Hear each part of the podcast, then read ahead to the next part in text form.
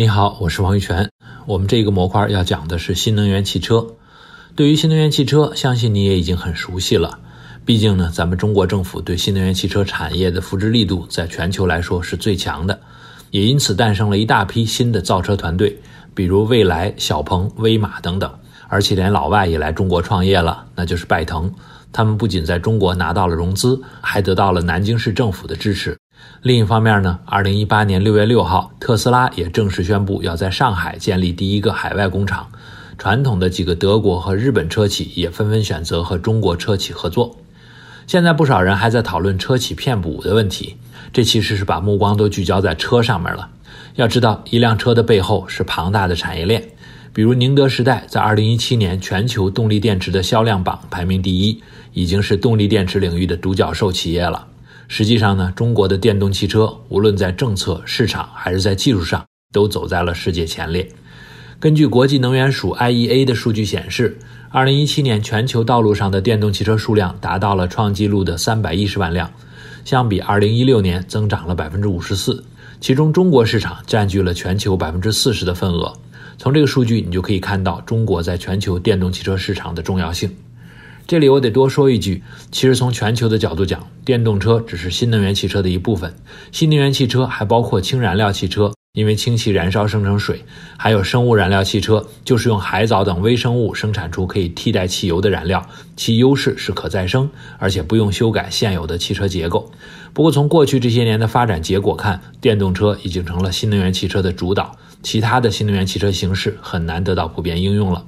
另外呢，我们常见的电动车实际上包括纯电动汽车和混合动力汽车。所谓混合动力，就是用传统内燃机和电机两套动力系统协同工作。而且混合动力还可以分为 hybrid 和 plug-in hybrid。hybrid 就是靠刹车给电池充电，电池的目的是提升燃油效率；而 plug-in hybrid 则是可以靠外部的电源给电池充电，电池能源成为燃油能源的补充。Plug in 就是插头的意思，因为有两套系统，所以混合动力车的动力结构就比较复杂，而且成本也比较高。但因为可以继续使用传统燃油汽车的加油站等系统，所以各大车厂一开始普遍上的都是混合动力汽车。但现在纯电动汽车的技术越来越成熟，传统汽车巨头也已经开始重点布局纯电动汽车了。目前来看呢，新能源车的发展路线已经清晰化了，电动车就是未来的主导，其他能源形式不再是趋势了。混合动力也只是过渡阶段，纯电才是未来。提到电动汽车，一定绕不开马斯克的特斯拉，因为这回的电动汽车大发展，它就是那枚星星之火。但是你可能不知道，马斯克虽然大受追捧，但就美国整体而言，因为低廉的油价以及近一百年的消费习惯，其实大部分人对新能源汽车没有那么高的热情。就像美国的信用卡和支票系统特别强大，所以很多消费者对 Apple Pay 的移动支付或者手机扫二维码接受起来就不怎么顺利。而特斯拉的 Model 3达到了惊人的五十多万台的预订量，确实是因为车的性能优秀，当然也有马斯克善于作秀，把特斯拉汽车塑造成了新时尚的功劳。比 Model 3稍早推出的通用汽车公司的电动车 Bolt。虽然一次充电的行驶里程也达到了两百三十八英里，和 Model 3标准版的二百二十英里差不多，但呢，虽然没有产量的困扰，第一年才销出去二点三万辆。其实，在以前，美国也出台过促进电动汽车发展的购车退税补助，比如电动汽车销量第一的加州和第二的佐治亚州都有，但在二零一五年。佐治亚州每台车购车税减免五千美元的政策取消之后，电动汽车的月销量从原来的一千四百辆急速下跌到不到一百辆，可见美国人对电动汽车实际上没什么忠贞度。尤其是在特朗普政府上台之后，他本人对二氧化碳排放和全球气候变暖这些大趋势就存在质疑。在选举的时候，他就宣称人类活动引发全球变暖的理论是一场骗局，目的是为了让美国制造业不具备竞争力。当选没多久，二零一七年二月，他任命了对清洁能源持否定立场的斯考特·普鲁伊特出任环境保护局局长。所以说呢，电动车要卖得好，不能光靠声称自己更环保，还是要符合市场规律，比传统汽车更经济、更好用、更耐用，也更时尚。讲完这回电动汽车兴起的发源地，我们还得关注一下汽车工业最强的德国。要知道，宝马的 i 品牌二零一一年就发布了。之后就推出了纯电动汽车 i3，而奔驰还跟马斯克有一段纯电版 Smart 的故事。总的来说呢，德国的电动汽车市场启动要比美国更晚一些。从2016年5月起，德国政府开始借鉴中国的新能源补贴政策，对购买纯电动汽车的用户进行4000欧元的补贴，对购买插电式混合动力汽车的用户进行3000欧元的补贴。在2016年10月，德国还通过一项提议，就是要求到2030年禁止销售燃油汽车。就是在补贴推动和政策压力下。奔驰、宝马、大众这几家传统车企开始陆续推出电动和混动的车型，比如宝马五系的混合动力以及保时捷的电动汽车 Mission E。但是到目前为止呢，电动汽车在德国市场的销售量总体还是很低的。一方面，从市场来说，传统燃油车在德国汽车市场占据着绝对的主导地位。我们都知道，燃油车也一直在持续向高功率和低排放的方向发展。从经济性角度考量，现在的电动汽车并不占优，所以德国市场对电动汽车的需求并不强烈。另一方面呢，从电动汽车配套设备来说，德国的电网和充电桩的改造也不可能像中国一样由国家层面主导，短时间内投入这么多的资金去集中建设。总的来说呢，电动车在美国和德国在慢慢变成主流，而且是依赖于传统大车厂对未来趋势的判断和响应来做的。而中国呢，则已经明确地进入了电动车大发展的阶段，并且出现了百家争鸣、新企业层出不穷的阶段。下面详细来看一下。通过我们刚才讲德国和美国的情况，你肯定也发现了，对纯电动汽车产业发展的支持角度来说，中国政府绝对是世界上独一无二的。所以我们也看到了，奔驰、宝马这些德国企业都选择和中国企业合作。下面我就从政策导向、技术储备、资本几个方面分别来讲讲中国的情况。首先，关于政策，我们以前其实或多或少都讲到过，就是中国企业的经营受到政府行政干预程度远远超过德国和美国。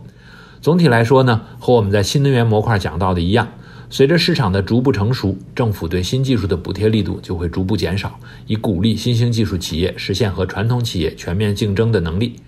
目前，国内新能源车的补贴力度其实已经处在下降阶段了。而且同时在向高续航里程电动汽车倾斜，用补贴的形式驱使车企增加研发力度，推出续航里程更高的车。对于短续航、电池技术差的，就减少补贴或者直接取消补贴。而那些续航达标的、电池技术好的，补贴反而增高。比如2018年6月12日正式实施的新能源乘用车补贴标准里，就取消了续航里程150公里以下的补贴，续航越长、电池密度越大的补贴就越高，从1.5万到5万每辆不等。肯定地说，中国新能源汽车补贴的减少，直至取消是必然趋势，整个行业也必然会迎来一轮洗牌。那些现金流紧张、技术水平低、供应链整合能力弱的车企就会面临很大的压力。但是总体来说呢，新能源汽车最终要在价格、性能以及配套设施上都能和传统燃油车相竞争，这个产业才算真正成熟，才算站住脚。所以，政府补贴力度逐步下降，并向高续航里程电动汽车倾斜，就能促使车企在高性能车的研发以及推广方面投入更多的资源。这其实对电动车市场的健康发展是一个利好。其次呢，关于技术储备，对于纯电动汽车来说，最核心的就是电池技术。在这方面呢，中国的锂电池技术也算比较领先的，比如独角兽企业宁德时代，还比如比亚迪。我在第三讲中还会详细介绍比亚迪这家企业。最后呢，关于资本。从全球视角来说，中国是最不缺的。在政策驱动市场的背景下，各种产业资本和 BAT 这样的大企业都投入了新能源汽车的军备竞赛。比如呢，以腾讯、百度投资的蔚来汽车，还有阿里背书的小鹏汽车为代表的造车新势力的崛起。当然，我们在前哨大会上也着重介绍过，为什么中国的资本欢迎电动车企业，归根结底还是因为中国的强大的制造能力、市场潜力和整体相对年轻的汽车产业的原因。对于中国电动汽车的发展，我认为有三个趋势。第一个趋势呢是纯电动的方向已经明确了，我们应该在这个方向上大胆的投入，没有必要同时在混合动力和纯电两头下注。混合动力确实是一个很好的过渡方案，但是成熟技术把握在国外巨头手中，自主研发成本高，而且中国的充电设施还在高速完善，一旦不网完整，混合动力的市场就很难再扩大了。第二个趋势是电动汽车正在逐步适应市场需求，替代传统燃油汽车的电动车会从大城市和特定领域开始逐步推广。目前主要还是在一线城市普及，接下来会逐渐在二三线城市形成市场。而有中国特色的低速电动车在城乡得到了广泛应用，但是需要规范标准、加强安全保障等等相关配套体系。同时呢，低速电动车企业也要有更强的科技升级能力和电动车的前沿科技接轨。此外，值得注意的是呢，电动汽车在特定领域的应用其实更容易落地。比如比亚迪的纯电动巴士 K9，在城市路况下一次充电能够行驶两百五十公里的路程。虽然它续航不算远，但公交车有固定的调度站，一条线路至少有十几辆车可以轮换充电。尤其是呢，比亚迪自主研发的磷酸铁锂电池，虽然能量密度上不如三元锂电池，但在安全性、耐高温、电池寿命等方面都有一定优势，在城市公交以及各种市政车辆上有一定市场。在二零一七年十月的时候，日本冲绳的 Ship Agency 公司就购买了十台比亚迪 K 九，用来做往返邮轮码头的摆渡车。不过从长期上看，跟上电池技术的发展还是电动车企业的必然选择。前一阵盛传的被董明珠力挺的珠海银隆经营出现困境，和他们的电池续航里程过短，但片面强调适合做公共汽车的特定用途是相关的。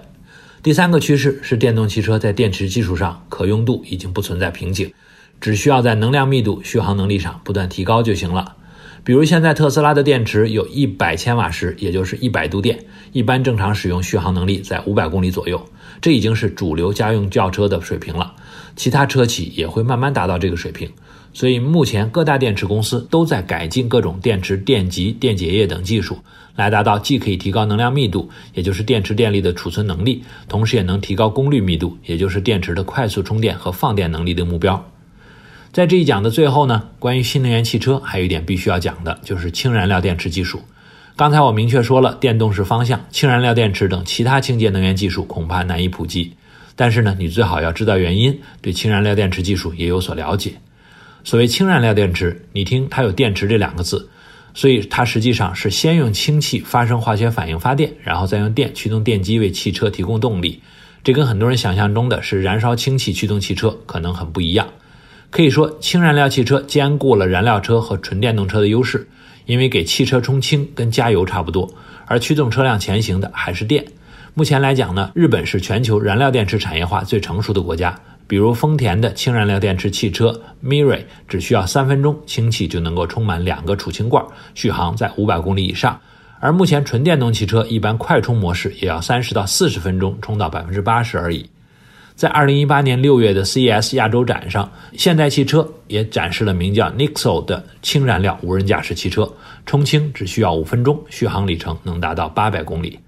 但是呢，氢燃料电池大规模应用比纯电动汽车要难得多，电网本身就很完善，所以充电网络相对容易布置。而氢燃料电池要用的氢气，从制氢、运输到加氢站的基础设施建设，都需要巨大的资本投入。氢燃料还存在安全可靠性的问题。另外呢，现阶段的氢燃料汽车的整体系统过于复杂，比如储氢罐的体积比燃油车的油箱要大两到三倍，燃料电池、储能电池、电机这些加在一起，甚至比燃油发动机加变速箱那一套还要大一些，结果就造成燃料电池汽车的车内空间更小，在技术上还有待继续进步。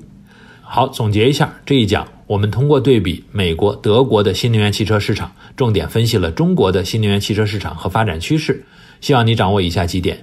第一，美国和德国一般政府不干预市场运行，企业经营以市场需求为主导，传统燃油车的市场主导地位仍然稳固，充电相关的设备建设进度缓慢。而中国呢，出于环保压力和对创新的支持，由政府牵头，强力主导推进电动车产业的发展，无论在优惠政策、技术和相关配套设施建设上，都走在了世界前列。这也是国外车企与中国车企合作，造车新势力与传统车企合作的重要出发点。这种模式符合我们所说的积木式创新原理。如何更好地扶植新兴产业？产业、市场、资本、政府各自该如何定位？值得我们在全球的角度不断总结完善。第二，中国电动车产业在全面开花，替代传统燃油汽车的电动车主要集中在一线城市，后续会逐渐推广到二三线城市。而有中国特色的低速电动车在城乡得到了广泛应用。同时呢，电动车加自动驾驶也会创造很多新场景。不仅应用范围在扩大，电池技术在能量密度、续航能力上也正不断提高。创新不要自我设限，电动车的未来和今天的汽车，从车的形态上、运营的方式上、产业生态上，到用户的使用方式上，都很可能不一样，需要今天的从业者积极探索。第三，新能源车的另外一种实现途径——氢燃料电池车，因为原料来源简单，充氢速度快，反应副产物还是纯净水，很受业界的关注。目前大规模推行的限制性环节在于制氢、储氢、安全保障、充氢站建设等等。所以呢，目前纯电动车是新能源发展的明确方向。对创新者来说，需要看到方向，也要了解不是方向的技术为什么仍然还不是方向。最后，我的思考题是：中国的新能源汽车市场很热，有很多的品牌，请你帮忙做个统计，共有多少个品牌呢？你体验过其中的哪几个呢？哪些品牌你觉得最有希望呢？我是王玉泉，你的全球科技前哨侦察兵。我们下一讲见。